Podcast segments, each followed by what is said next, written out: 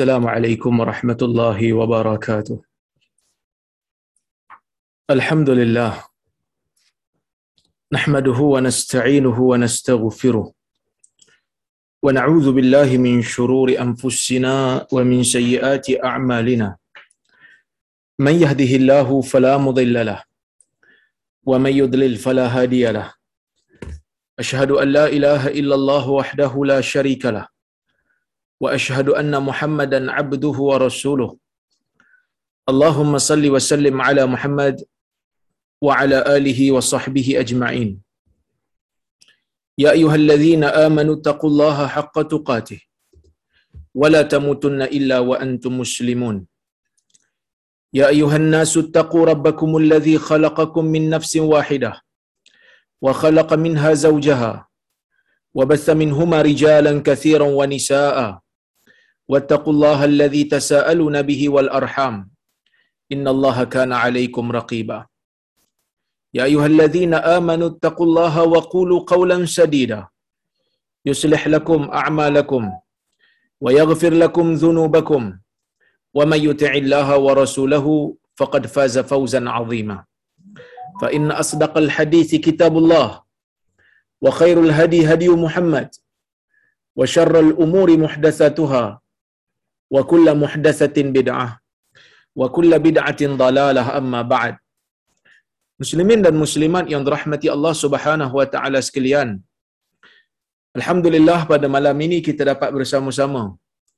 Berhimpun sekali lagi untuk kita sambung semula perbincangan kita berkaitan dengan kitab yang ditulis oleh al-imam an-nawawi rahimahullah iaitu lah kitab riyadhus salihin yang mana kitab Riyadhus Salihin ini kita telah pun sampai kepada bab yang ke-39 iaitu bab haqqil jar wal wasiyati bihi. Hak pada membicarakan berkaitan dengan hak jiran dan bab yang berkaitan dengan pesanan kepada jiran. Oleh kerana itu kita akan nampak dalam hadis ini ataupun dalam bab ini banyak hadis-hadis Nabi sallallahu alaihi wasallam menyebutkan tentang kepentingan bagi kita untuk memelihara dan menjaga hak jiran dan setidak-tidaknya ataupun kita kata sekurang-kurangnya kita tidak menyakiti jiran. Kalau tak mampu memuliakan jiran sekalipun setidak-tidaknya kita tidak menyakiti mereka. Ya, kita tidak menyakiti mereka. Ini yang paling penting sekali tuan-tuan. Ya, jangan menyakiti jiran. Baik, kita tengok uh, untuk hadis yang berikutnya dalam kuliah yang lepas kita berhenti pada hadis yang ketujuh dalam bab ini. Ya, hadis yang ketujuh iaitu hadis yang ke-311. Saya telah pun hurai bab ini ataupun hadis ini uh, dalam kuliah yang lepas.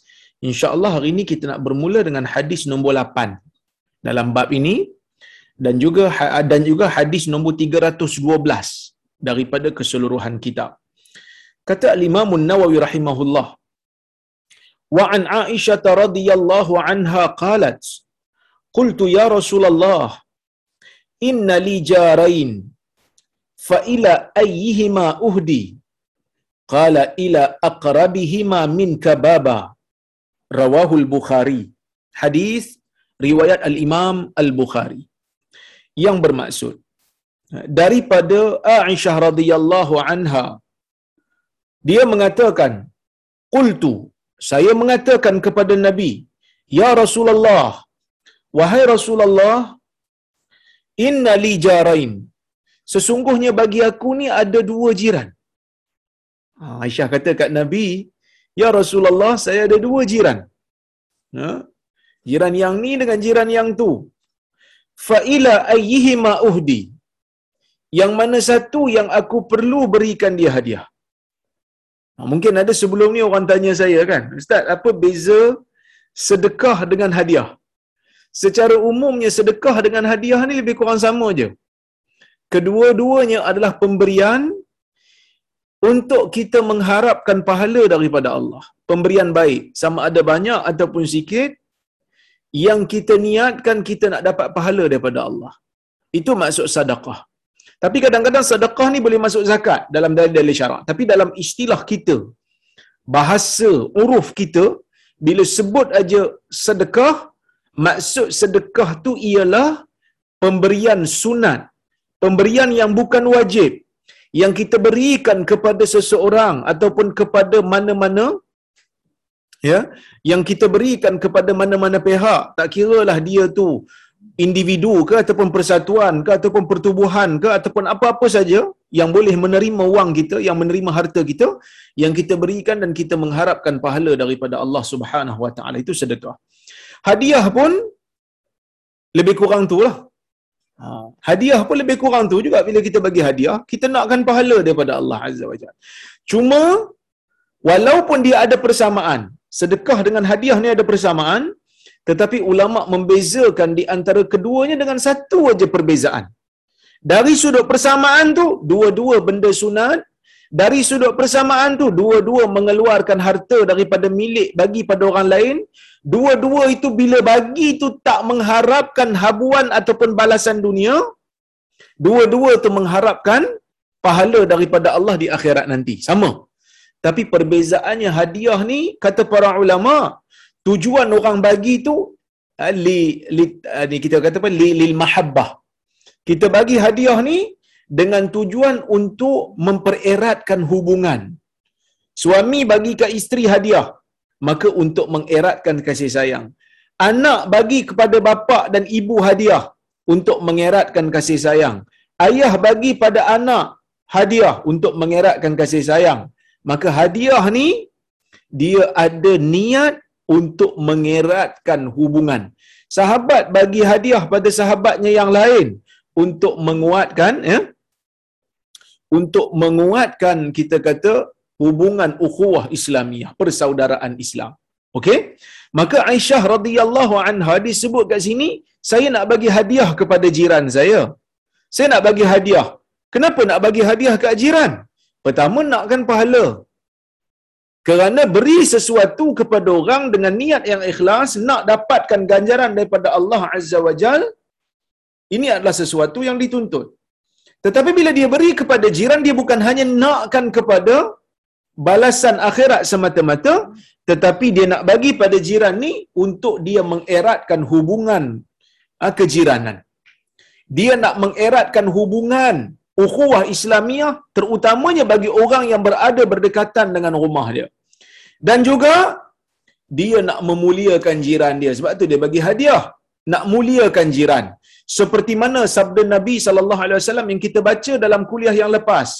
Man kana yu'minu billahi wal yaumil akhir uh, falyukrim ataupun apa ni falyuhsin ila jari. Sesiapa yang beriman kepada Allah dan hari akhirat, maka hendaklah dia ini eh, memuliakan ataupun memberi kebaikan kepada jiran. Jadi perbuatan memberi hadiah kepada jiran dengan tujuan untuk mendapatkan pahala dan juga dengan tujuan untuk mengeratkan hubungan adalah sesuatu yang baik dalam Islam, sesuatu yang sangat-sangat digalakkan di dalam agama. Benda ni tak wajib. Bagi hadiah ni tak wajib. Kalau ada bagi, kalau tak ada tak apa. Tapi kalau bagi akan dapat pahala di sisi Allah Subhanahu Wa Taala. Itu yang per itu yang pertama. Jadi Aisyah tanya kepada Nabi sallallahu alaihi wasallam. Dia nak bagi pada siapa kalau dia ada dua orang? Maksudnya apa? Maksudnya kalau boleh bagi dua-dua, bolehlah bagi dua-dua. Lagi elok bagi dua-dua. Kerana lagi banyak kita bagi, lagi banyak kita dapat eratkan hubungan.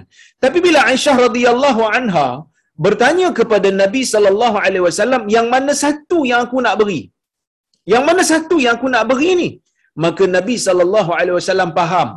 Soalan Aisyah ni, Aisyah tanya sebab apa? Aisyah tanya ni adalah kerana pemberian itu hanya memadai untuk seorang saja. Pemberian ni hanya memadai untuk satu jiran sahaja. Kerana kalau dia ada banyak, dia akan bagi pada semua. Kalau dia cukup, dia akan bagi pada mana-mana yang dia mampu bagi.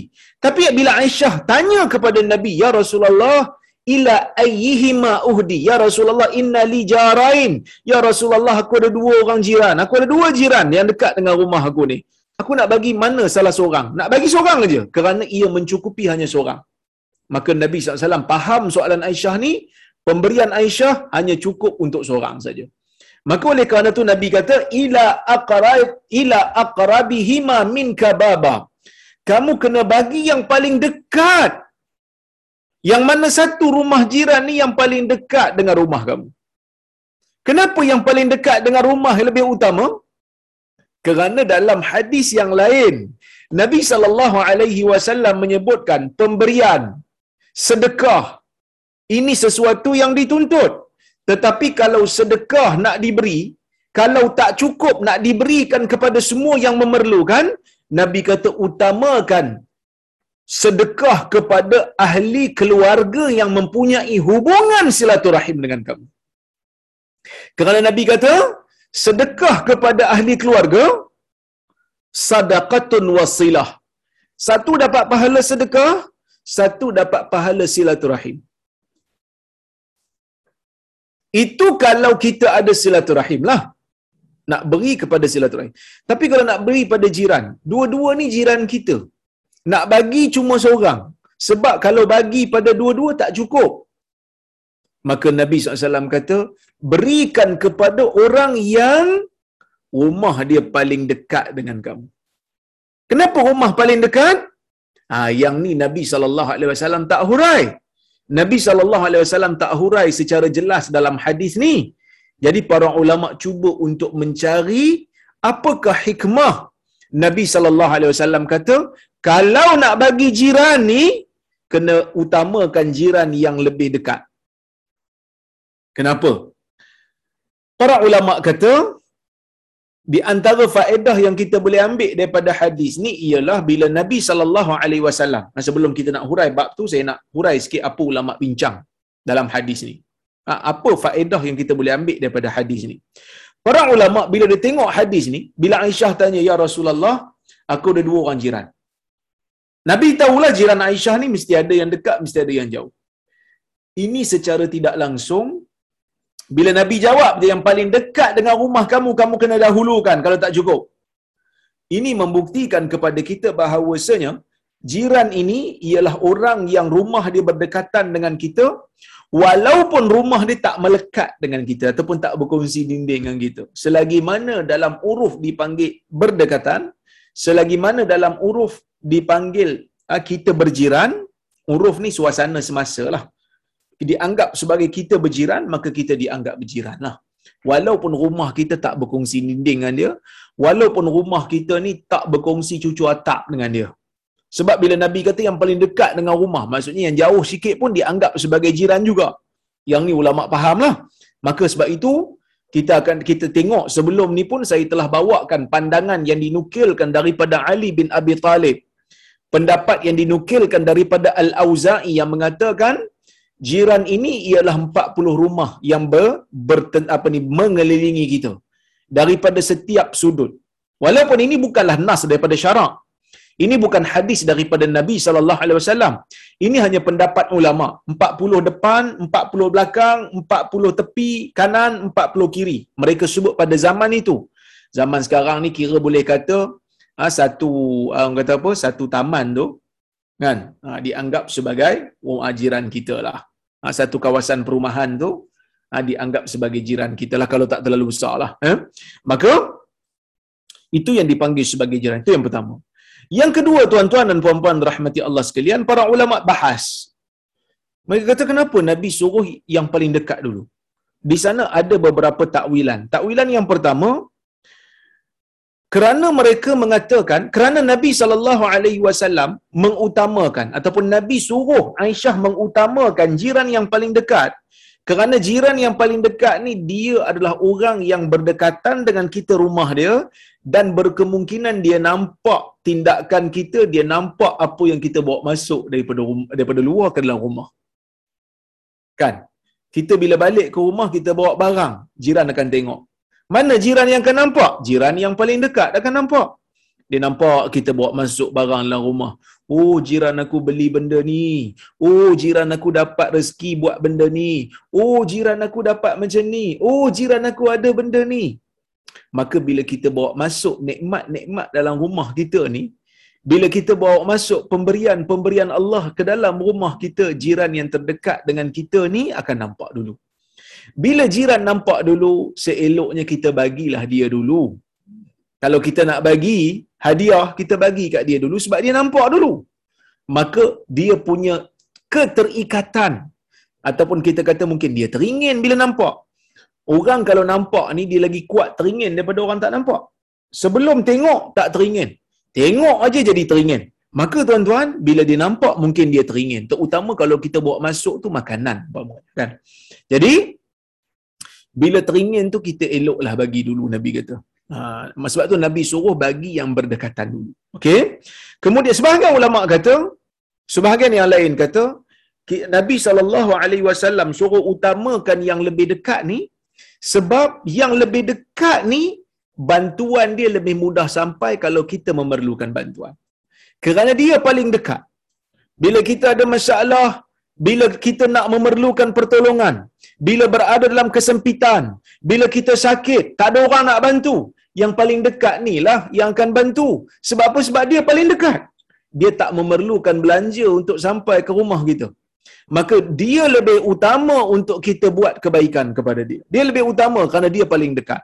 Itu yang disebutkan oleh Nabi sallallahu alaihi wasallam. Maka sebab itu Syekh Mustafa Bura dia kata apa? Dia kata afad al hadis istihbab taqdim al jar al aqrab fal aqrab idza lam yaqdir ala al ihsan ila al jami' hadis ini memberikan galakan hadis ini memberikan faedah memberikan satu makna. Apa dia? Galakkan untuk mendahulukan jiran yang paling dekat. Jiran yang paling dekat kalau tak ada yang paling dekat cari yang de- paling dekat. Dekat dan dekat dan dekat. Jauh sikit jauh sikit jauh sikit. Kalau tak ada yang dekat lah ha? Idza lam yaqdir ala al ihsan. Ya, idza lam yaqdir ala al ihsan ila al jami. Jika dia tidak mampu untuk melakukan kebaikan kepada semua. Kalau mampu melakukan kebaikan kepada semua bagi pada semua. Tapi kalau tak mampu utamakan yang paling dekat dengan kita. Okey baik. Kemudian hadis nombor 9 dalam bab ini dan hadis nombor 313. Wa an Abdullah ibni Umar radhiyallahu anhu radhiyallahu anhuma sorry. Qala qala Rasulullah sallallahu alaihi wasallam khairul ashab 'inda Allah ta'ala khairuhum li sahibi wa khairul jirani 'inda Allah ta'ala khairuhum li jira uh, li jari sorry uh, rawahu Tirmizi wa qala hadithun hasan. Daripada maksudnya daripada Abdullah bin Umar radhiyallahu anhuma. Katanya Rasulullah sallallahu alaihi wasallam bersabda. Nabi bersabda, Nabi kata apa? Nabi kata khairul ashabi indallahi ta'ala khairuhum li sahibihi.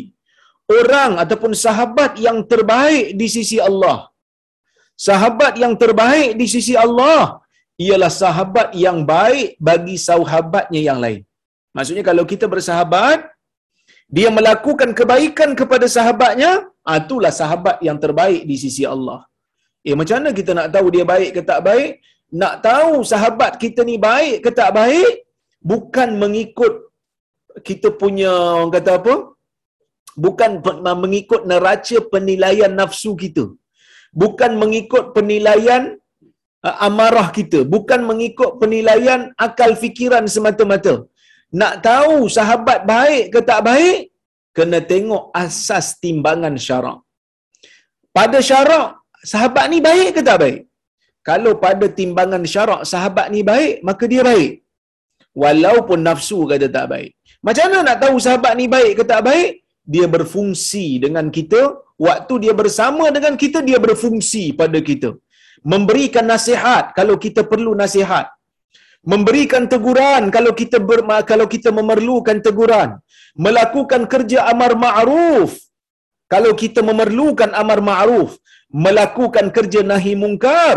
Kalau kita sedang berada dalam kemungkaran memberikan pengajaran ketika mana kita berada dalam keadaan jahil. Berkongsi ilmu. Bila mana dia melihat kita ni memerlukan kepada ilmu berkenaan. Jadi ni sahabat yang baik. Jadi alangkah mulianya sahabat ni kalau dia boleh buat kerja-kerja ni. Yang mana sahabat ni bukan hanya sekadar peneman. Sahabat ni adalah orang yang berperanan untuk mengubah akhlak seseorang daripada yang tak baik kepada baik, daripada baik kepada lebih baik. Ah itulah sahabat yang terbaik di sisi Allah.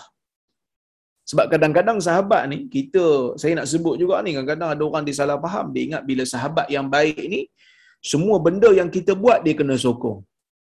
Semua benda yang kita buat, dia kena tunjukkan sokongan walaupun dia rasa benda tu tak betul. Yang ni bukan sahabat yang baik. Ni sahabat yang asabiah. Apa maksud sahabat yang asabiah? Sahabat yang asabiah ni, kita buat salah pun dia kata betul. Kita buat benda maksiat pun dia sokong kita buat benda tak betul pun dia kata betul. Ah ini sahabat asabiah, sahabat ni sahabat tak guna. Sahabat yang nanti bila sampai ke akhirat mereka akan jadi musuh kita kerana saling menyalahkan kita. Al akhillau yauma idzin ba'dhum li ba'din adu. Orang-orang yang bersahabat, orang-orang yang berkasa ah, orang kata apa? Orang orang yang melakukan hubungan kekerabatan, eh, sorry bukan kekerabatan, apa? Pers, apa ni persahabatan. Ha, persahabatan nanti bila sampai ke negeri akhirat mereka ini kalau melakukan persahabatan bukan di atas dasar takwa, mereka akan menjadi musuh. Ya, mereka akan menjadi musuh sesama mereka sebab apa? Sebab saling menyalahkan. Ba'duhum li ba'din adu. Sebahagian daripada mereka akan menjadi musuh kepada sebahagian lain illal muttaqin kecuali orang yang bertakwa. Sebab apa orang yang bertakwa tak bergaduh sama mereka? Sebab orang bertakwa buat kerja dia. Nampak kawan dia buat benda tak betul. Sorry minta maaf awak sahabat saya. Saya sayang ke awak. Awak orang baik. Awak tak layak buat benda macam ni. Kadang-kadang bila kena tegur dengan sahabat ni rasa pedih lah juga. Kadang-kadang bila kita ha, ditegur oleh sahabat atas tindakan yang tak betul, yang kita rasa betul, dia kata tak betul. Kita rasa macam stres lah juga. Tetapi sebenarnya kita kena sedar, dia sedang berperanan sebagai sahabat yang baik dengan memberikan nasihat yang dia nampak yang mungkin kita tak nampak. Yang dia nampak mungkin kita tak nampak. Jadi kita memerlukan sahabat yang seperti ini. Itu yang dimaksudkan oleh Nabi sallallahu alaihi wasallam sebaik-baik sahabat di sisi Allah ialah orang yang baik terhadap sahabatnya. Bukan baik pada penilaian nafsu, baik pada penilaian agama. Baik pada penilaian agama kita. Sebab itu tuan-tuan dan puan-puan rahmati Allah sekalian ya. Kalau kita tengok Umar bin Khattab radhiyallahu anhu. Umar ni sahabat Nabi yang baik. Sahabat Nabi yang agung. Orang yang dijamin oleh Nabi sallallahu alaihi wasallam dalam syurga. Yang jamin dia masuk syurga ni Nabi. Orang yang tidak bercakap berdasarkan hawa nafsunya.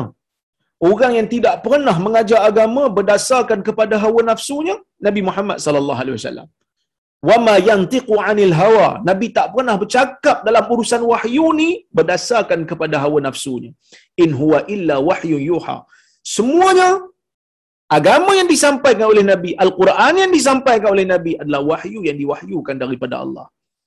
Umar menyedari hakikat ni. Umar tahu benda ni. Tapi bila mana ijtihad nabi sallallahu alaihi wasallam ha, bila mana ada beberapa tindakan nabi yang Umar tak faham Umar akan bertanya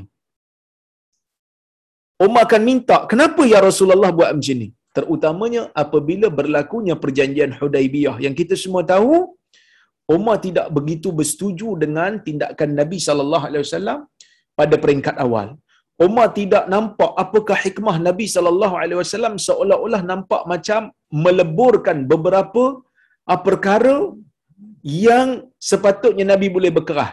Tetapi Umar tak nampak di hadapan sana perjanjian Hudaibiyah inilah yang akhirnya menyebabkan orang-orang Mekah bebas masuk ke Madinah. Ya. Orang-orang Madinah juga bebas masuk ke Mekah untuk melakukan dakwah. Maka akhirnya perjanjian Hudaibiyah ini menjadi penyebab kepada pembukaan kota Mekah. Umar tak nampak benda ni. Tapi Umar berperanan sebagai seorang sahabat yang baik. Lah. Dia tanya kenapa, kenapa. Kan? Ha, dia tanya kenapa maka pada waktu tu dia tak nampak kerana dia cuba untuk berperanan sebagai sahabat yang baik. Itu yang pertama lah. Yang keduanya, tuan-tuan, Nabi saw menyebutkan dalam hadis ni, wa khairul jirani indallah. Sebaik-baik jiran di sisi Allah, khairuhum li jarih. Ialah jiran yang terbaik bagi jirannya yang lain.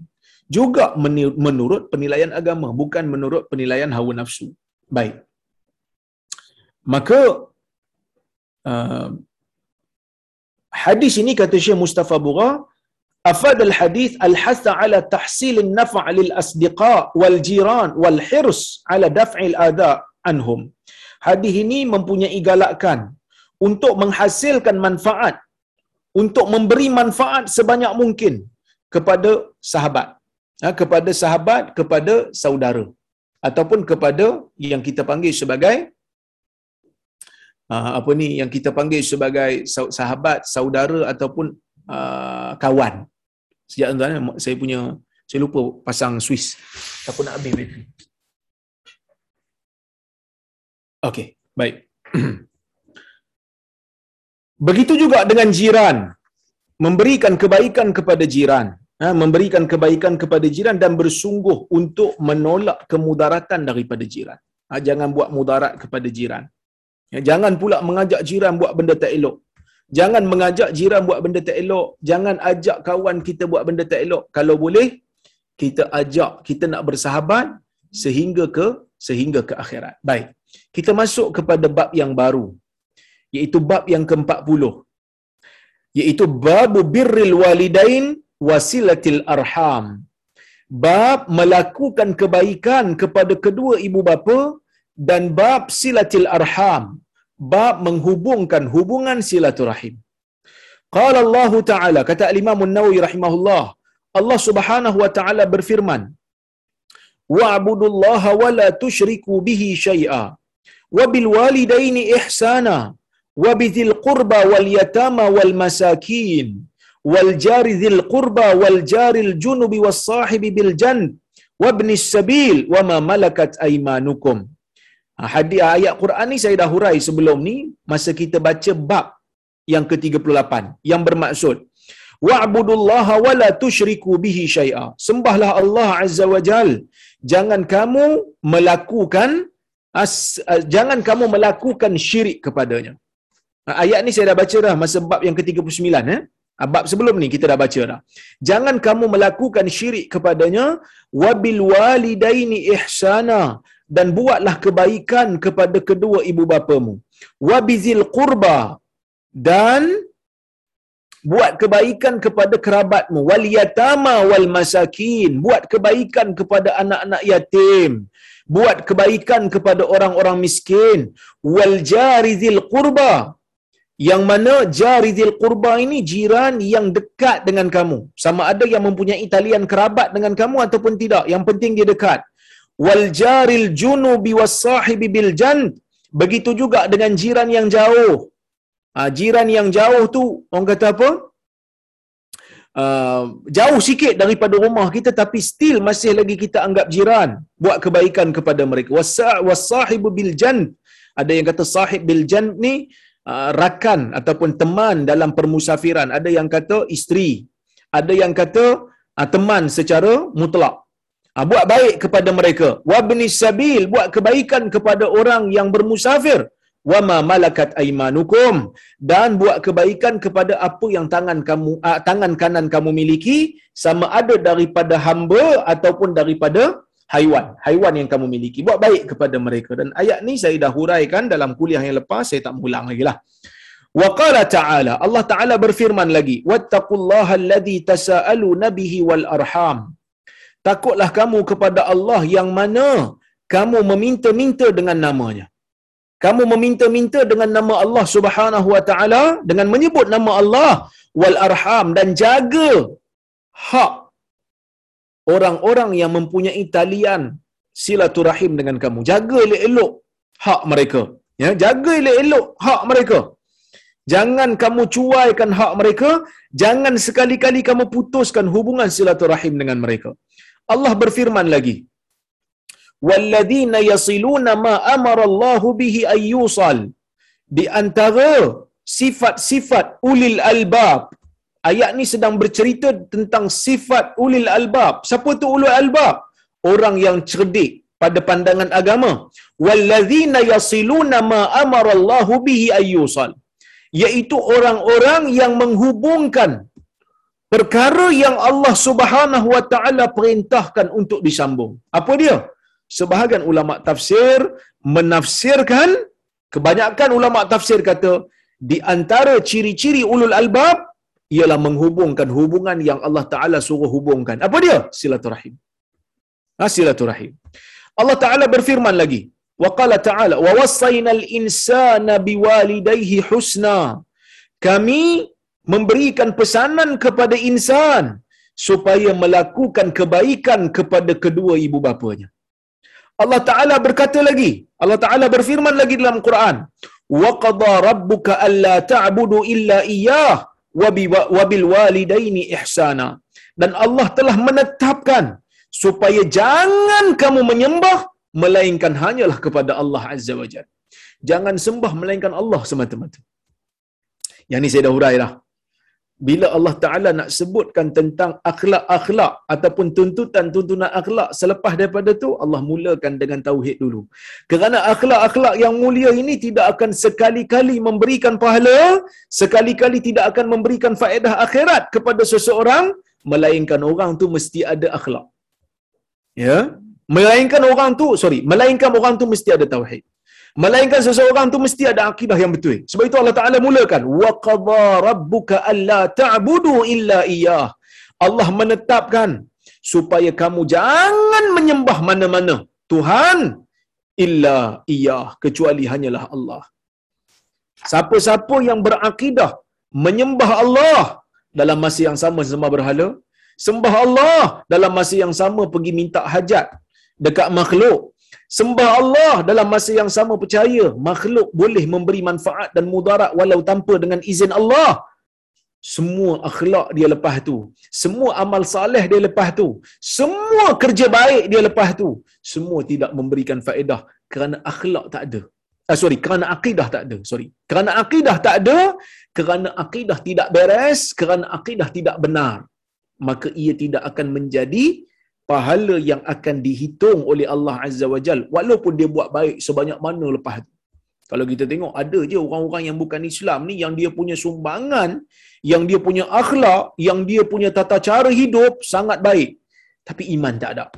Bila iman tak ada setelah dia sampai kepada dia seruan kepada agama, sampai kepada dia seruan untuk mentauhidkan Allah, maka semua amalan dia, kerja buat dia, kebaikan dia tidak akan dikira di akhirat nanti ya tidak akan dikira di akhirat nanti. Uh, saya pergi ada tiga tahun lepas saya pergi ke US saya pergi ke Colorado. Kebetulan saya dijemput untuk uh, memberikan slot ceramah di sana oleh orang-orang Melayu yang dah menjadi warga negara sana lah dia orang ni setiap tahun dia orang ada buat muktamar. Jadi saya pun pergilah dijemput pergi ke Colorado. Tak pernah pergi. Ha, tak pernah pergi Colorado ni saya tengok oh cantik lah Colorado ni jadi dalam soalan tu dia orang tanya saya, dia orang duduk dengan orang putih. Ya, dia orang duduk dengan orang putih. Dia orang duduk dengan Mak Saleh ni. Yang mana Mak Saleh ni akhlak baik. Saya tak nafi tuan-tuan. Saya pergi memang nampak. Disiplin. Uh, buang sampah di tempatnya. Kan? Saya pergi Australia pun sama. Saya pergi ke US pun sama. Mana tuan-tuan lebih tahulah. Kerana tuan-tuan mungkin lebih banyak negara-negara barat yang tuan-tuan pergi. Banyak. Jepun satu hal lagi lah. Saya tak nak pergi Jepun. Tapi ada yang pernah pergi Jepun. Dia orang kata sangat berakhlak. Tapi iman tak ada. Islam itu ada pada etika. Tapi tak ada pada akidah. Maka dia tanya soalan. Bila sampai tentang soal jawab tu dia tanya saya soalan. Dia kata Ustaz, saya nak tanya satu soalan. Saya kata silakan. Ha, dia orang Indonesia. Dia kata saya nak tanya satu soalan. Bagaimana kita boleh faham tentang keadilan Allah Azza wa Jal apabila satu orang mukmin buat kebaikan satu orang mukmin buat eh, sorry. Satu orang mukmin buat kejahatan jahat sungguh. Bila sampai ke negeri akhirat Allah masukkan dia ke dalam neraka atas dosa dia tapi akhirnya Allah Taala masukkan dia ke dalam syurga juga. Tapi satu orang yang tak ada iman, satu orang yang bukan Muslim, satu orang yang Kristian, satu orang yang mungkin Yahudi, akhlak baik, sangat baik menepati masa tak pernah mungkir janji suka tolong orang sehabis mungkin dia boleh nak tolong orang dia akan tolong tiba-tiba bila dia tak terima Islam, semua kerja baik dia, semua benda yang dia buat dalam dunia ni tak dikira oleh Allah, Allah Ta'ala ambil masuk dalam neraka. Di mana keadilan Allah? Saya dah hurai dah sebelum ni, dalam kuliah, kalau tuan-tuan tengok kuliah hari Khamis hari tu, tuan-tuan akan dapat jawapan. Lah. Tapi sebelum daripada saya nak jawab yang tu, kan? Sebelum saya jawab yang tu, saya bagi satu jawapan yang logik dulu pada dia. Saya kata, sebab dia, dia, dia tanya soalan tu sangat spesifik. Dia kata sebab saya ada seorang sahabat, dia kata. Sahabat saya ni Kristian, tapi dia sangat baik. Sangat-sangat baik, Ustaz. Saya baik dengan dia. Kan? Tapi kalau dia tak beriman, kalau dia masuk dalam neraka, saya sedih. Saya kata, pertama, doakan dia. Untuk dia dapat hidayah. Yang kedua, jangan putus asa dakwah kat dia. Jangan sekali-kali putus asa untuk memberikan dakwah pada dia. Kerana saya ada seorang sahabat, dia masuk Islam. Mak dia tak Islam. Mak dia Hindu.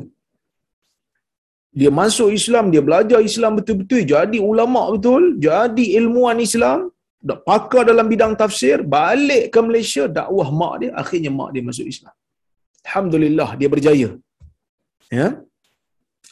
Cuma, saya kata, bila kita dakwah tak mau, dia tak mau. Dia tak mau juga. Kita dah bagi tahu Islam macam ni macam ni, you kena masuk Islam. Islam apa ni Quran adalah the last testament. Dia tak percaya. Terpulang kepada dia. Tapi ustaz kalau dia masuk neraka saya sedih ustaz. Dia kata. Kerana dia sahabat saya. Dia sangat baik. Saya kata, sedih awak dengan sedih Nabi sallallahu alaihi wasallam waktu Abu Talib meninggal dunia, agak-agak mana lagi sedih? Kan? Kadang-kadang kita rasa kawan kita yang tak beriman, kita dah ajak dia tak mau, kita dah terang dia tak mau terima, kita sedih. Betul. Tapi sedihnya kita dengan sedihnya Nabi sallallahu alaihi wasallam waktu Abu Talib meninggal, mana lagi sedih? Abu Talib ni bukan hanya sekadar sahabat dia tak mau terima dia. Bukan hanya ha, teman-teman dia tak mau terima dia. Tetapi Nabi ni bapa saudara dia yang bela dia. Lagi sedih. Yang bela dia daripada kecil. Lagi sedih. Abu Talib. Kan? Sebab itu waktu Abu Talib nazak, Nabi pergi jumpa Abu Talib. Ya am, kul la ilaha illallah kalimah kalimatan uhajju biha laka indallah wahai ayah saudaraku sebutlah la ilaha illallah ia merupakan satu kalimah yang aku boleh gunakan untuk berhujah di hadapan Allah untuk menyelamatkan kamu. Abu Talib tak nak sebut perkataan. Dia tak nak sebut pun perkataan tu sebab dia dia tak dia tak beriman pun. Dia tak beriman pun kepada ajaran anak saudara dia. Walaupun anak saudara dia itu adalah anak saudara yang dia sayang. Dia bela daripada kecil. Dia bukan hanya sekadar memberikan didikan kepada Nabi waktu kecil. Bukan hanya sekadar memberikan apa tanggungan kepada Nabi waktu kecil. Dia juga memelihara dakwah Nabi daripada orang lain kacau. Dia jaga dakwah tu dekat Mekah. Lepas Abu Talib meninggal lah. Ya, lepas Abu Talib meninggal lah yang Nabi kena tanya ni. Nabi dan orang-orang Islam yang lain kena seksa ni lepas Abu Talib meninggal lah. Sebelum Abu Talib meninggal, orang tak orang tak sentuh Nabi ni. Orang lain ada, yang hamba ada, yang tak ada pengaruh ada. Tapi bila Abu Talib meninggal aja, Abu Jahal dan konco-konconya termasuk Abu Sufyan, termasuk dengan Utbah bin dan apa ni? Utbah dan Syaibah bin Rabi'ah, Ubay bin Khalaf. Semua mereka ini ya, berusaha untuk bantai orang-orang Islam pada masa itu. Sebesar-besar jasa yang Abu Talib ada, tetapi tetap tidak menyelamatkan dia daripada neraka Allah. Jadi orang yang menjadi sahabat Tuan tidaklah jasanya kepada Islam lebih besar daripada Abu Talib. Dia mungkin akhlaknya baik. Kalau setakat akhlak baik tuan-tuan, ada je orang Quraisy yang akhlak baik. Ada orang Quraisy akhlak baik. Ada? Kan? Uh, Mut'im bin Adi umpamanya. Al-Mut'im bin Adi orang yang pernah bantu Rasulullah SAW walaupun dia tak Islam. Tapi dia berakhlak baik. Kan? Jadi sekadar akhlak yang baik, tidak ada akidah yang baik.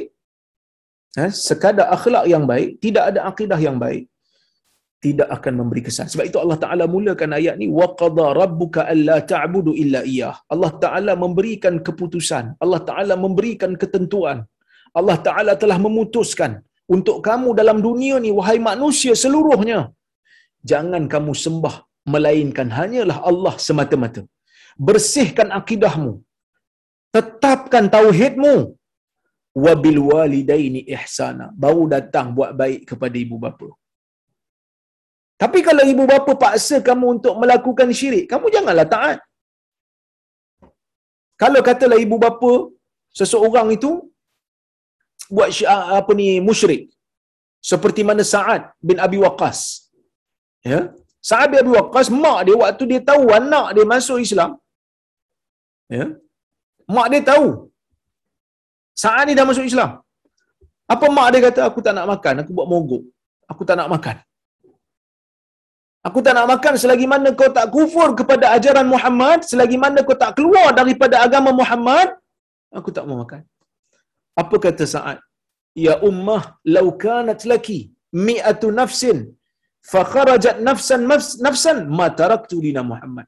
Wahai ibuku, kalau kau ada seratus nyawa sekalipun, keluar satu-satu keluar nyawa tu. Untuk aku meninggalkan nyawa uh, untuk aku meninggalkan agama Muhammad tidak aku takkan tinggalkan. Sebab itu Allah Taala kata apa? Wa in jahadaka ala an tusyrika bi ma lais ma laisa laka bihi ilm fala tuti'huma wasahibhuma fid dunya ma'rufa. Kalau kedua ibu bapa itu, kedua ibu bapa kamu kata Allah dalam Quran, kedua ibu bapa kamu paksa kamu untuk melakukan syirik kepada aku.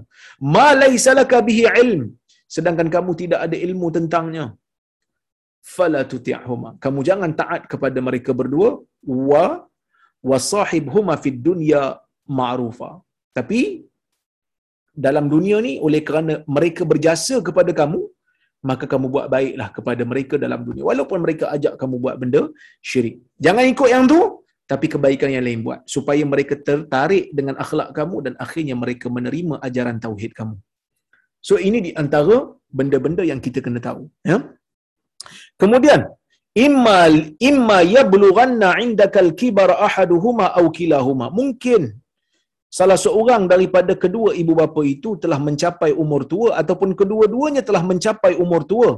Fala taqul uf wala tanharhuma. Kamu jangan menyebutkan perkataan uf wala tanharhuma. Jangan pula kamu mengherdik mereka berdua. Ya jangan ha? uh, orang kata apa? Marah jangan tengking mereka berdua Baik. Wa qul lahumu qawlan karima dan hendaklah kamu menyebutkan kepada keduanya perkataan-perkataan yang mulia. Wakhfid lahumu janaha dhulli minar rahmah. Hendaklah kamu berlaku tawaduk kepada mereka kerana sayangkan mereka. Hendaklah kamu merendah diri kepada mereka. Ya. Wa qur rabbirhamhuma kama rabbayani saghira. Katakanlah wahai Tuhan sayangi mereka berdua seperti mana mereka berdua telah menyayangiku ataupun telah mendidikku, telah menjagaku ketika mana aku berada dalam keadaan kecil. Allah Taala berfirman lagi, "Wa wasainal insana biwalidayhi hamalathu ummuh wahnan ala wahn wa fisaluhu fi amain an ishkur li wa liwalidayk."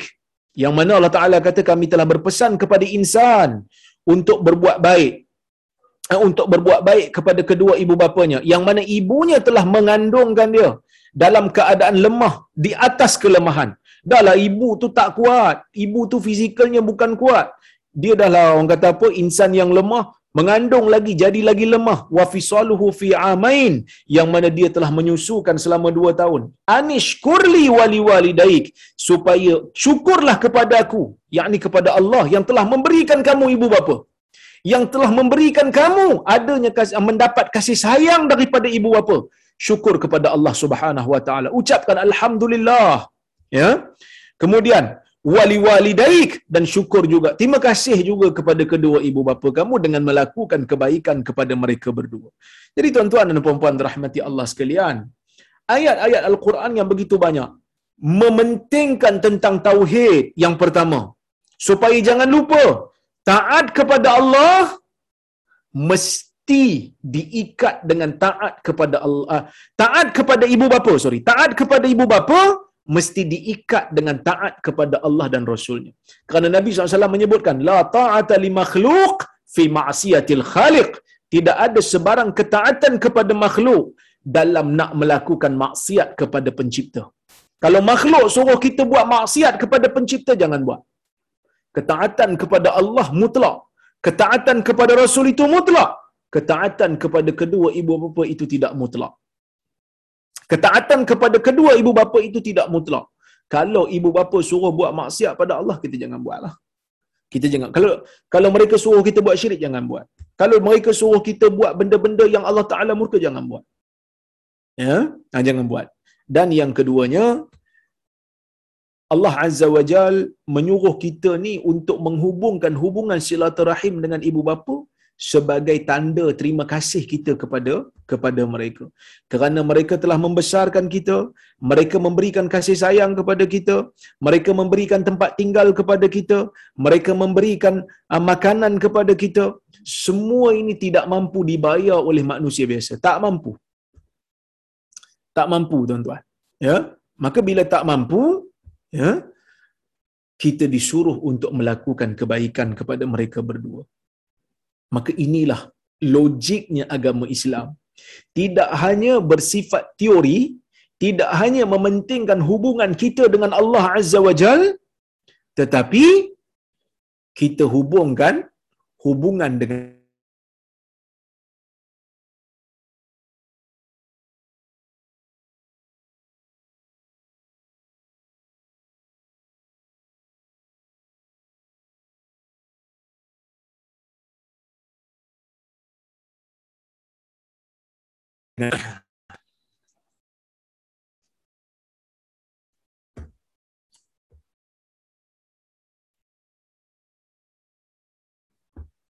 tiba-tiba hilang pula kamera kan.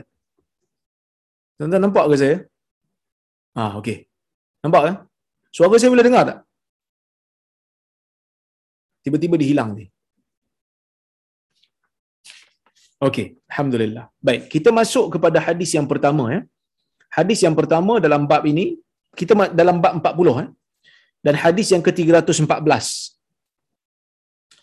Wa an Abi Abdurrahman Abdullah ibn Mas'ud radhiyallahu anhu qal Sa'altu Rasulullah sa'altu an-nabiy sallallahu alaihi wasallam ayyul amali ahabbu ila Allah ta'ala qala as-salatu ala waqtiha qultu thumma ay qala birrul walidain qultu thumma ay qala al-jihadu fi sabilillah muttafaqun alaih hadis ni hadis riwayat Imam Bukhari dan Muslim maksudnya daripada Abi Abdurrahman Abdullah bin Mas'ud radhiyallahu anhu. Abdullah bin Mas'ud ni saya dah cerita dulu siapa dia.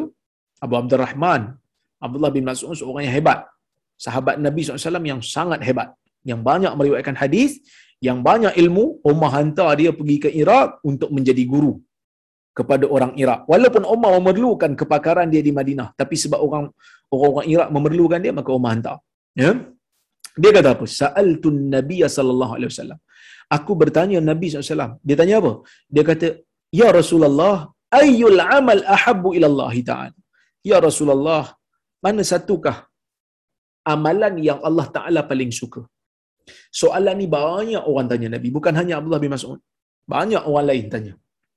Orang lain ada yang tanya, Ya Rasulullah, ayyul islami khair. Ya Rasulullah, mana satu Islam yang paling baik? jawapan Nabi SAW berbeza-beza. Ada jawapan Nabi kata, Qul amantu billahi summa istaqim. Katakan aku beriman kepada Allah, kemudian istiqamahlah.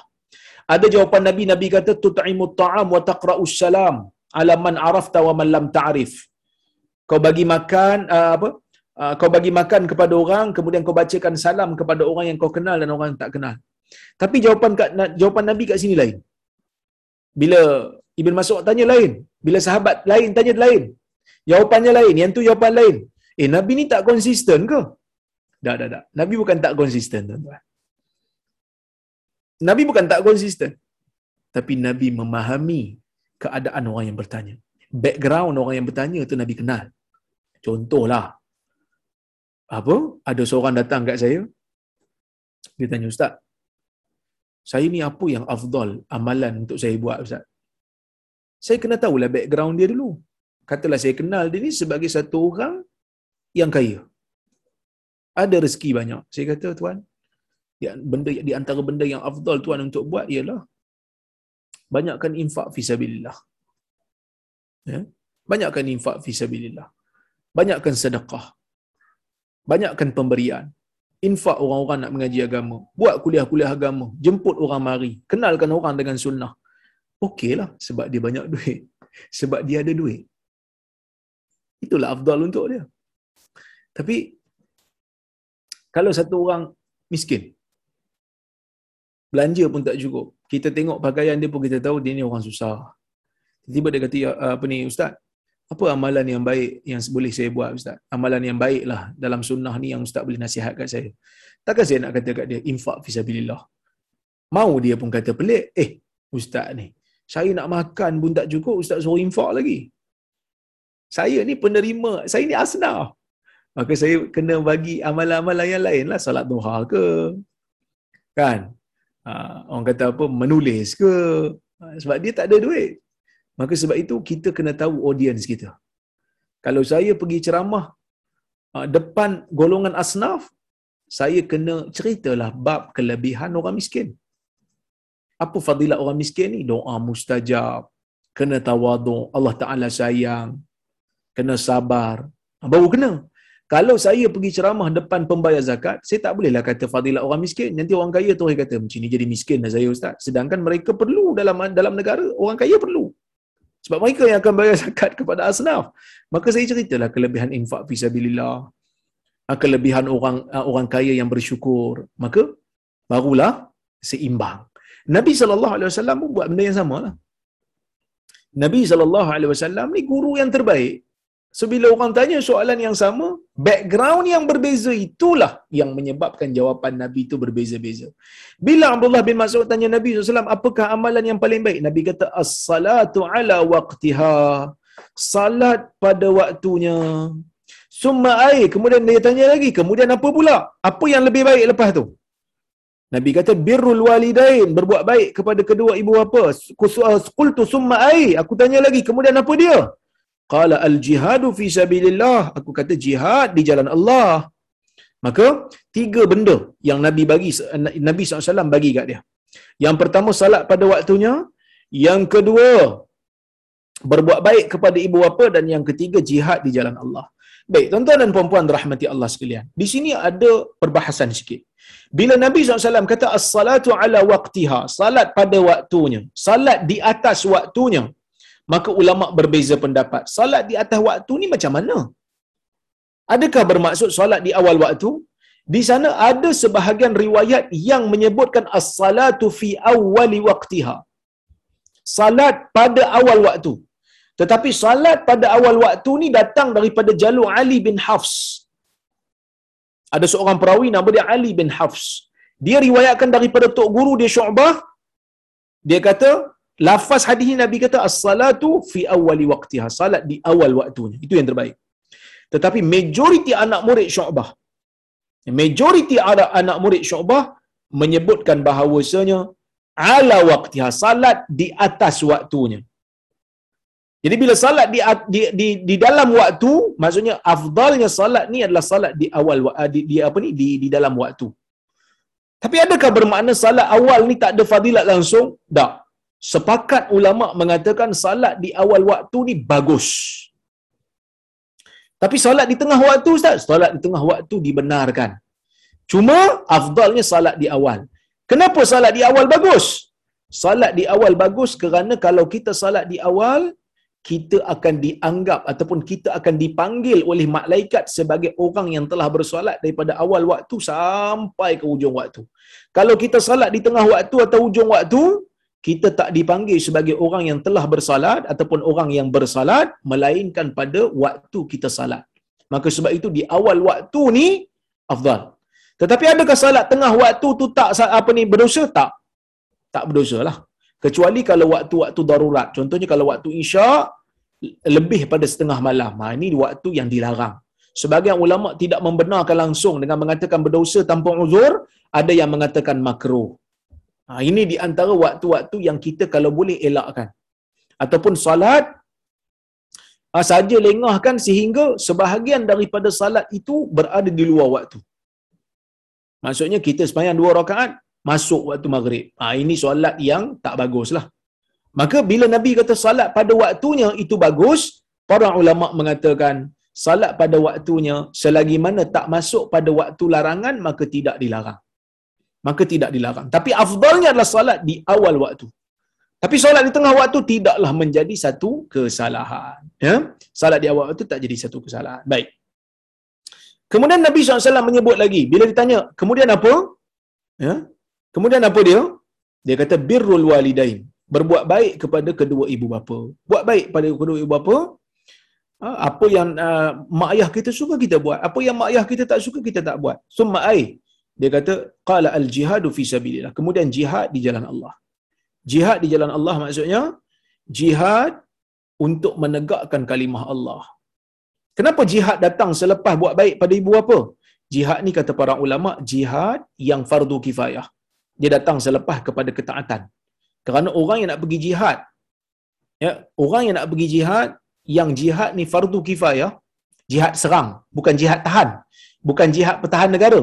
Jihad pergi serang orang di perbatasan yang ni memerlukan kepada keizinan mak ayah. Ha, kerana berbakti pada mak ayah mungkin akan hilang kalau kita pergi berjihad. Maka sebab itu kena pergi minta izin kepada mereka. Baik. Afadal hadis di antara perkara yang boleh kita ambil manfaat daripada hadis ni kata Syekh Mustafa Bura anna afdala anna afdala huquqillahil khalisah ba'da syahadatain salah di antara hak Allah yang paling afdal yang khusus untuk Allah selepas daripada mengucap kalimah syahadah ialah as-salah. Salat dulu. Salat dulu. Wa afdal huquqin nas haqqul walidain. Dan sebaik-baik hak manusia ialah hak kedua ibu bapa. Ini yang sebaik-baik. Hak Allah yang paling besar lepas syahadah salat. Hak manusia yang paling besar mak bapak utamakan hak mak bapak dulu. Kemudian wa afdalu anwa'i tadhiyah al-jihad. Dan sebaik-baik jenis untuk kita berkorban untuk agama ni adalah jihad fi sabilillah. Li'annahu al-wasilah lil muhafadha ala haqqillah wa haqqin nas. Kerana dengan jihad nilah menjadi satu wasilah untuk kita menjaga hak Allah dan hak manusia. Sebab kalau tanpa jihad, agama tidak boleh tertegak. Agama akan hancur tanpa jihad. Jadi bila kita jihad, agama akan tertegak. Dengan adanya agama, maka hak Allah akan terpelihara, hak Rasul juga akan dipelihara, hak manusia juga akan dipelihara. Dan yang keseterusnya, iqtiran birril walidain bisala wal jihad dalilun ala ahammiyati hadzal amal fil Islam. Bila disebutkan kebaikan, kebajikan kepada kedua ibu bapa, di di apa ni kata dikembarkan dengan salat, dikembarkan dengan jihad, ini merupakan satu dalil yang menunjukkan tentang pentingnya dalam Islam ni berbakti kepada ibu bapa dan benda ini bukan satu benda, ah, bukan satu benda yang boleh dibuat remeh bukan benda yang boleh boleh buat main-main.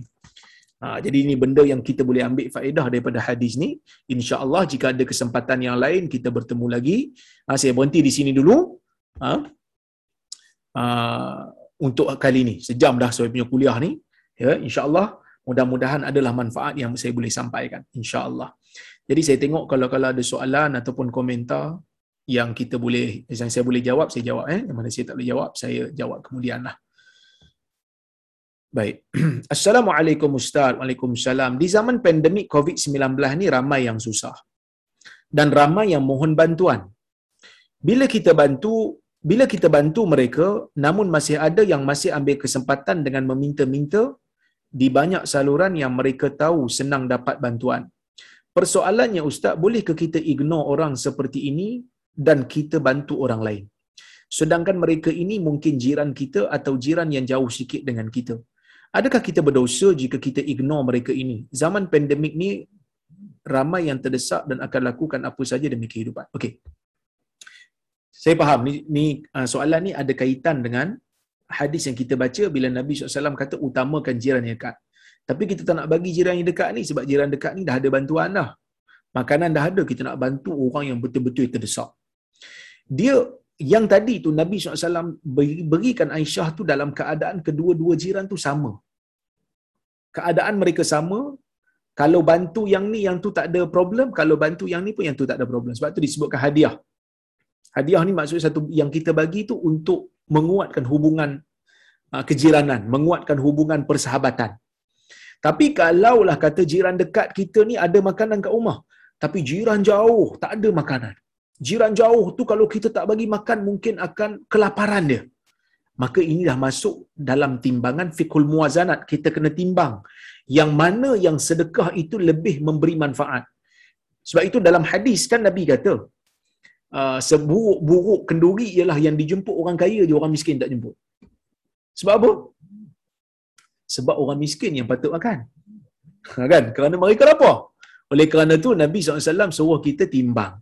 Ha, Nabi SAW suruh kita timbang yang mana yang lebih penting dan yang mana yang lebih bermanfaat. Jadi dalam isu tu, kalau kita buat penilaian, dia ni dah ada bantuan dah, kita bantu orang yang lain, tak ada masalah.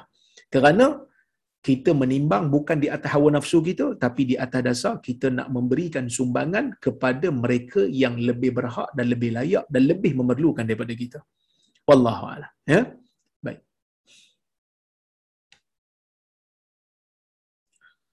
Salam Ustaz. Waalaikumsalam. Bolehkah kita beritahu kawan kita yang baik tapi bukan Islam bahawa kita sangat sedih nanti di akhirat dia masuk syurga? Ha? Ah, maaf dia masuk neraka. Untuk dakwah tak ada masalah. Kita kata awak masuklah Islam supaya kita boleh bersahabat sampai ke akhirat. Saya pastinya akan sedih kalau melihat awak tak sama dengan saya di tempat di apa ni di, tem, di tempat ganjaran di akhirat nanti. Saya masuk syurga awak tak ada iman menurut akidah saya awak tak boleh masuk syurga. Kan? Awak masuklah. Tak, tak ada masalah. Itu ayat pujuk. No problem. Ya, seperti mana Nabi SAW pernah sebutkan benda tu kepada Abu Talib. Wahai Abu Talib, sebutlah la ilaha illallah satu kalimah yang aku boleh ucapkan di hadapan Allah untuk berhujah menyelamatkan kau. Tak ada masalah. Salam Dr. Waalaikumsalam. Jika jikalau seseorang anak berbuat derhaka kepada ibu, adakah ini jadi tanggungjawab si bapa untuk nasihat anak tersebut? Kalau si bapa tak mau campur apa hukumnya? Ya, ayah kena kena nasihat. Kalau ayah mampu nasihat, ayah kena nasihat. Kerana benda mungkar di depan mata. Man ra'a minkum munkaran falyughayyirhu bi yadihi. Kalau ayah mampu, ayah kena buat siapa yang nampak uh, apa orang kata mungkar di depan mata dia dia kena cegah dengan kuasa yang dia ada dengan tangan dia. Kalau tak mampu dengan lidah dia kalau tak mampu dengan jiwanya itulah selemah-lemah iman. Nak tak redha dengan jiwa ni benci dengan jiwa. Nampak maksiat tak boleh buat apa-apa benci dengan jiwa. Dan benci dengan jiwa ni diletakkan syarat oleh ulama kalau dia bersuara ataupun dia bertindak dia takut tindakan dia itu ataupun uh, suaranya itu ataupun tegurannya itu akan menyebabkan mudarat pada kehidupan dia pada mana-mana anggota badan dia ataupun pada harta menyebabkan dia jatuh miskin terus sampai tak ada belanja. Ha, barulah boleh untuk dia diam. Ataupun dia menanggung tekanan uh, kutukan sampai dia boleh stres dan tension boleh jadi gila umpamanya. Tapi kalau ayah dia tak ada apa-apa, dia nak tanggung kalau dia tegur anak dia, kena tegur lah. Cuma bila nak tegur tu, ah itu terpulang kepada kebijaksanaan ayah lah. Mungkin ah, lepas ni dia akan panggil anak tu ah, pergi minum dulu lepas tu tegur. Yang itu terpulang kepada kebijaksanaan si ayah. Tak boleh biarkan anak derhaka pada ibu, tanggungjawab ayah untuk tegur. Ya, baik. Salam Ustaz, Waalaikumsalam. Ada dalam Quran ahli-ahli kitab yang mana penyembelihan binatang oleh mereka kita boleh makan. Adakah mereka juga akhirnya masuk neraka? Ahli kitab yang sembelihan mereka kita boleh makan setelah daripada penurunan syariat Islam tapi mereka tidak mau masuk Islam mereka juga akan dimasukkan oleh Allah ke dalam neraka kalau mereka telah tahu tentang seruan Islam. Ha, tapi kalau memang seruan Islam tak pernah sampai kat dia orang ha, yang ni lain cerita. Yang ni ahlu fatrah ulama berbeza pendapat tentang mereka. Sebab seruan Islam tak sampai. Contohnya orang duduk tengah-tengah Amazon. Dia tak tahu. Yang pernah sampai kat dia kitab tu lah. Ha, padri tu lah pernah sampai. Oh, seruan Islam langsung tak pernah sampai. Maka yang tu ada beza Sebagian ulama kata dia diampunkan sebab dia tak pernah dengar seruan Islam. Ada yang kata bila sampai ke negeri akhirat mereka akan diuji oleh Allah. Kalau lulus mereka akan masuk juga. Khilaf di kalangan para ulama. Tapi kalau dia pernah dengar seruan Islam, dia tetap tak mau terima, maka dia akan berada dalam neraka Allah. Dengan izin Allah lah, dengan kehendak Allah seperti mana yang disebutkan. Ya? Oleh Allah dalam banyak ayat-ayat Al-Quran. Salam. Mana lebih baik? Salat jemaah di masjid atau imamkan keluarga di rumah? Kalau boleh gabung dua-dua, dua-dua bagus. Seperti mana yang dilakukan oleh Muaz bin Jabal, dia salat berjemaah bersama Nabi SAW di masjid, kemudian dia balik di perkampungan dia, dia menjadi imam pula kepada kaum dia. Dia ulang balik salat itu. Salat yang sama. Ya, Kalau tak mampu nak buat dua-dua, salat di masjid lah afdal untuk lelaki. Ha, salat untuk lelaki di masjid lah afdal. Sebab apa? Sebab bila dia nak pergi ke masjid, dia melangkah tu dah ada pahala dah. Dah angkat darjat dan menggugurkan dosa. Kalau dia ambil wuduk di rumah, dia melangkah ke masjid, setiap langkahnya itu mengangkat darjat dia dan mengampunkan dosa dia. Dan bila dia salat sunat, dia akan di, di, didoakan oleh malaikat selagi mana dia tidak berhadas dan tidak mengganggu manusia yang lain. Selagi mana dia menunggu waktu salat. Ini semua merupakan afdal atau perkara-perkara baik yang tak ada bagi orang yang tak salat di masjid. Ha? Baik. Assalamualaikum Ustaz. Waalaikumsalam. Bagaimana jika jiran yang kita nak berbaik-baik seperti tak mau berbaik dengan kita? Apa jalan yang terbaik untuk kita lakukan sebagai seorang Islam yang baik dan taat pada perintah Allah? Yang ni, soalan ni saya tangguh. Ha? ha sekejap. Soalan ni saya tangguh. Puan kena dengar kuliah akan datang. Ada hadis yang khas untuk ni. InsyaAllah. Ada orang tanya Nabi SAW soalan yang sama dengan seperti mana yang puan tanya ni. Ya? Baik. Salam Ustaz. Waalaikumsalam. Kalau kita buat sedekah untuk ibu bapa yang dah meninggal, seperti sedekah buat telaga atau bina masjid, boleh kita niat sedekah ni daripada diri kita yang keluarkan duit serta semua adik-beradik kita sekali? Tak ada masalah, boleh. Sedekah ni sampai ya, kepada orang lain. Kalau kita kata saya sedekahkan, pahala ni untuk ibu saya sebahagian, untuk ayah saya sebahagian, untuk adik saya suku, untuk abang saya suku. No problem, boleh. Tak ada masalah. Okay?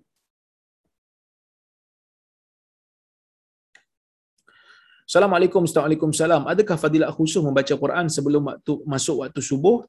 Uh, dia sepertiga akhir malam ni, salat, baca Quran, ibadat, zikir semua afdal. Waktu yang terbaik. Kerana waktu tu Allah Ta'ala turun ke langit dunia. Okay.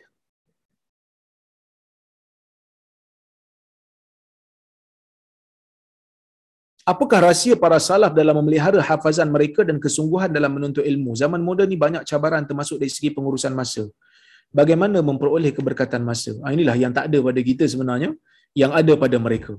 Sebab mereka tak ada gadget. Ha, mereka tak ada TV. Mereka tak ada radio. Hidup mereka dengan ilmu. Kan? Bila mereka berniaga pun, waktu senggang mereka membaca. Mereka menuntut ilmu. Dan mereka ikhlas dalam nak menuntut ilmu. Ha, ini benda ni kita kena ubah. Kita kadang-kadang menuntut ilmu ni kerana kita nak sombong pada orang lain, nak tunjuk kita pandai. Kita uh, belajar ilmu ni mungkin kerana kita nak pangkat, nakkan habuan dunia. Ini semua akan menghilangkan keberkatan. Saya juga menghadapi cabaran yang sama. Bahkan saya lebih dahsyat diuji oleh Allah dalam masalah ni kerana saya mengajar. Kadang-kadang nakkan sesuatu, nakkan habuan, nakkan pangkat, nakkan nama, nakkan glamour. Ini semua adalah perkara-perkara yang boleh menghilangkan keberkatan maka kita kena muhasabah diri balik. Saya belajar, saya mengajar hanya semata-mata kerana Allah. Ya, semata-mata kerana Allah. Orang puji ke orang keji ke no big deal. Kerana saya menyampaikan apa yang patut saya sampaikan. Baik.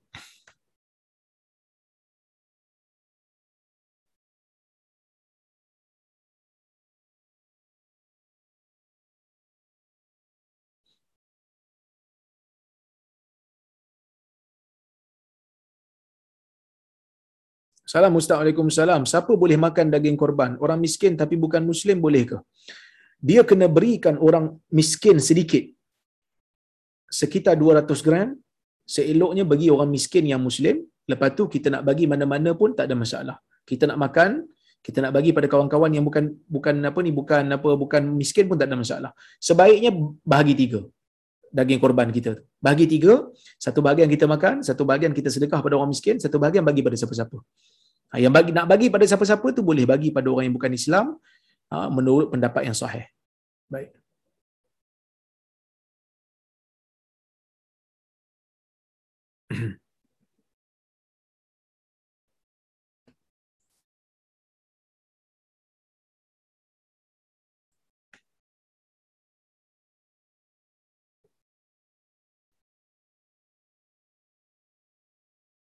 Saya sampai depan pintu surau seksyen 8 Shah Alam.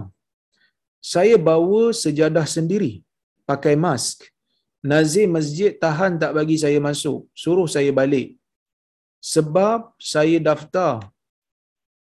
Sebab saya daftar, dia tanya daftar tak? Saya kata tidak. Tapi tak ramai orang pun jemaah, jemaah Zuhur leceh. Saya pergi kat masjid Petronas. Saya pergi kat Petronas. Gila punya nazir masjid. Ah ini komplain je kot eh. Tapi saya bukanlah nazir masjid tu. bukan saya. Saya bukan nazir masjid. Inilah masalah dia kadang-kadang Ha, SOP tu dibuat untuk memudahkan tapi ada juga yang terlalu berpegang sampai menyusahkan. Ha? Ha, ini menyedihkanlah.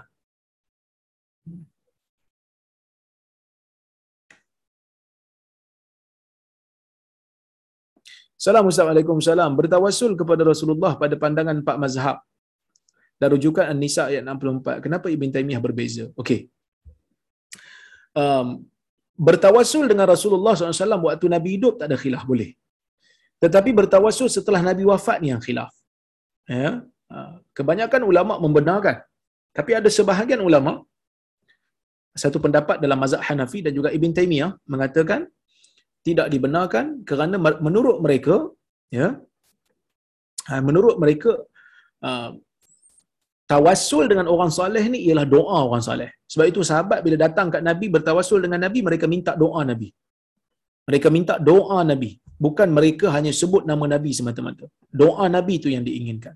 Berdasarkan kepada riwayat Al-Imam Al-Bukhari, yang mana Umar, bila zaman dia berlaku kemarau, ha, bila zaman dia berlaku kemarau, Umar ni dia ada doa kepada, dia minta doa kepada Allah. Dia kata dulu waktu Nabi ada, ya, kami bertawassul dengan Nabi-Mu, Ya Allah. Sekarang ni Nabi dah tak ada, ya, maka kami berdoa dengan doa bapa saudara kamu iaitu Abbas. Maka Umar pun kata, wahai Abbas, ya, wahai Abbas, uh, bangun berdoa untuk kami. Bila Umar buat macam ni, Ibn Taymiyah kata, kalau boleh bertawasul dengan Nabi setelah Nabi wafat, ya, kalau boleh bertawasul dengan Nabi setelah dah tentu Umar akan bertawasul dengan Nabi. Tapi bila Nabi dah wafat, Umar bertawasul dengan bapa saudara Nabi. Ha, maka dalam keadaan itulah, ya, dalam keadaan tu, uh, Ibn Taymiyah mengatakan lepas Nabi wafat, bertawasullah dengan orang saleh yang masih hidup, itu minta doa mereka. Okey. Ada orang tanya saya berkenaan dengan apa apa ni? Saya pun tak tahu macam mana nak sebut ni. Ibu tumpang kot ni eh. Surrogate mother, dia panjang sikit saya nak hurai. Insya-Allah saya uh, hurai kuliah akan datang boleh tak? Sebab dua kali ditanya, saya pun lupa nak apa nak respon. Saya perasan tapi panjang dia punya jawapan. Insyaallah jika ada kesempatan kuliah akan datang ingatkan saya saya akan hurai tentang ibu tumpang ni. Insyaallah dia ada banyak dia punya orang kata apa uh, keadaan-keadaan yang saya kena jawab. Insyaallah. Ya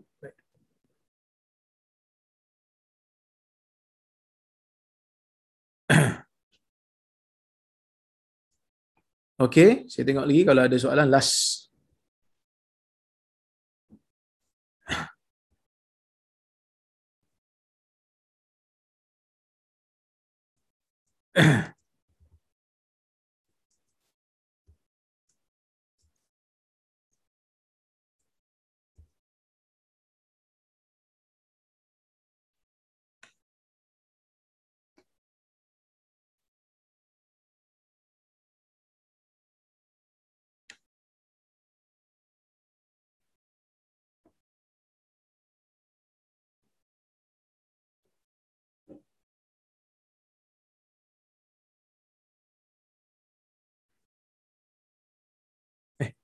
hilang eh.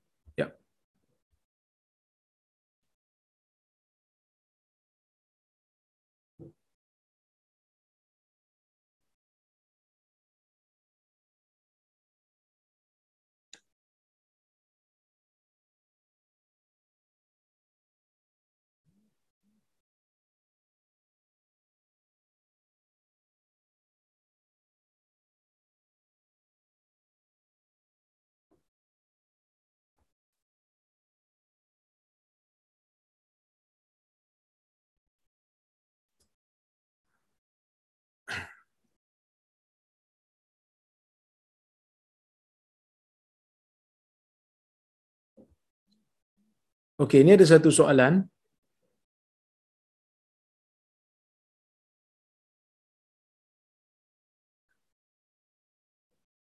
Oh, tawasul tu apa? Tawasul tu ada orang tanya saya tawasul tu apa? Tawasul ni adalah kita berdoa kepada Allah kemudian kita menggunakan perantaraan sesuatu supaya Allah Taala lebih mengkabulkan doa kita. Ha, lebih mengkabulkan doa kita. Okey. Jadi kalau kita Ah, nak berdoa contohnya kita boleh gunakan nama Allah untuk bertawasul ya Allah ya, ya Razzaq urzuqni umpamanya. Kita kata wahai uh, Tuhan yang Maha memberi rezeki berikan rezeki padaku. So kita bertawasul dengan bertawasul dengan orang kata apa nama-nama Allah yang sesuai dengan doa kita. Okey? Kemudian uh, kita boleh bertawasul dengan amal saleh kita. Contohnya macam kita kata ya Allah um, aku ni ada buat satu amalan. Contohnya kita kata um,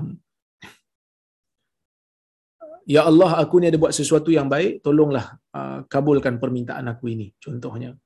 Ya okey. Itu uh, tawasul dengan amal soleh tawasul yang menjadi masalah ni uh, tawasul yang menjadi problem yang menjadi uh, kita panggil apa? Um, yang menjadi um, perbalahan di kalangan ulama tawasul dengan dengan nabi lepas Nabi wafat. Lepas masa Nabi hidup okey sebab Nabi boleh berdoa untuk kita. Lepas Nabi wafat ni khilaf. Ada yang kata okey, ada yang kata tak okey. Saya cenderung pada pendapat yang kata uh, waktu Nabi dah wafat, kita tahu kita tawasul dengan orang saleh yang masih hidup itu kita minta doa dia. Okey? Itu sajalah yang saya boleh jawab. Tapi kalau orang menggunakan tawasul ini, contohnya ada orang dia menggunakan dia kata ya, ya Allah tolong kabulkan doa saya dengan keberkatan nabimu. Tak ada kita tak bantahlah.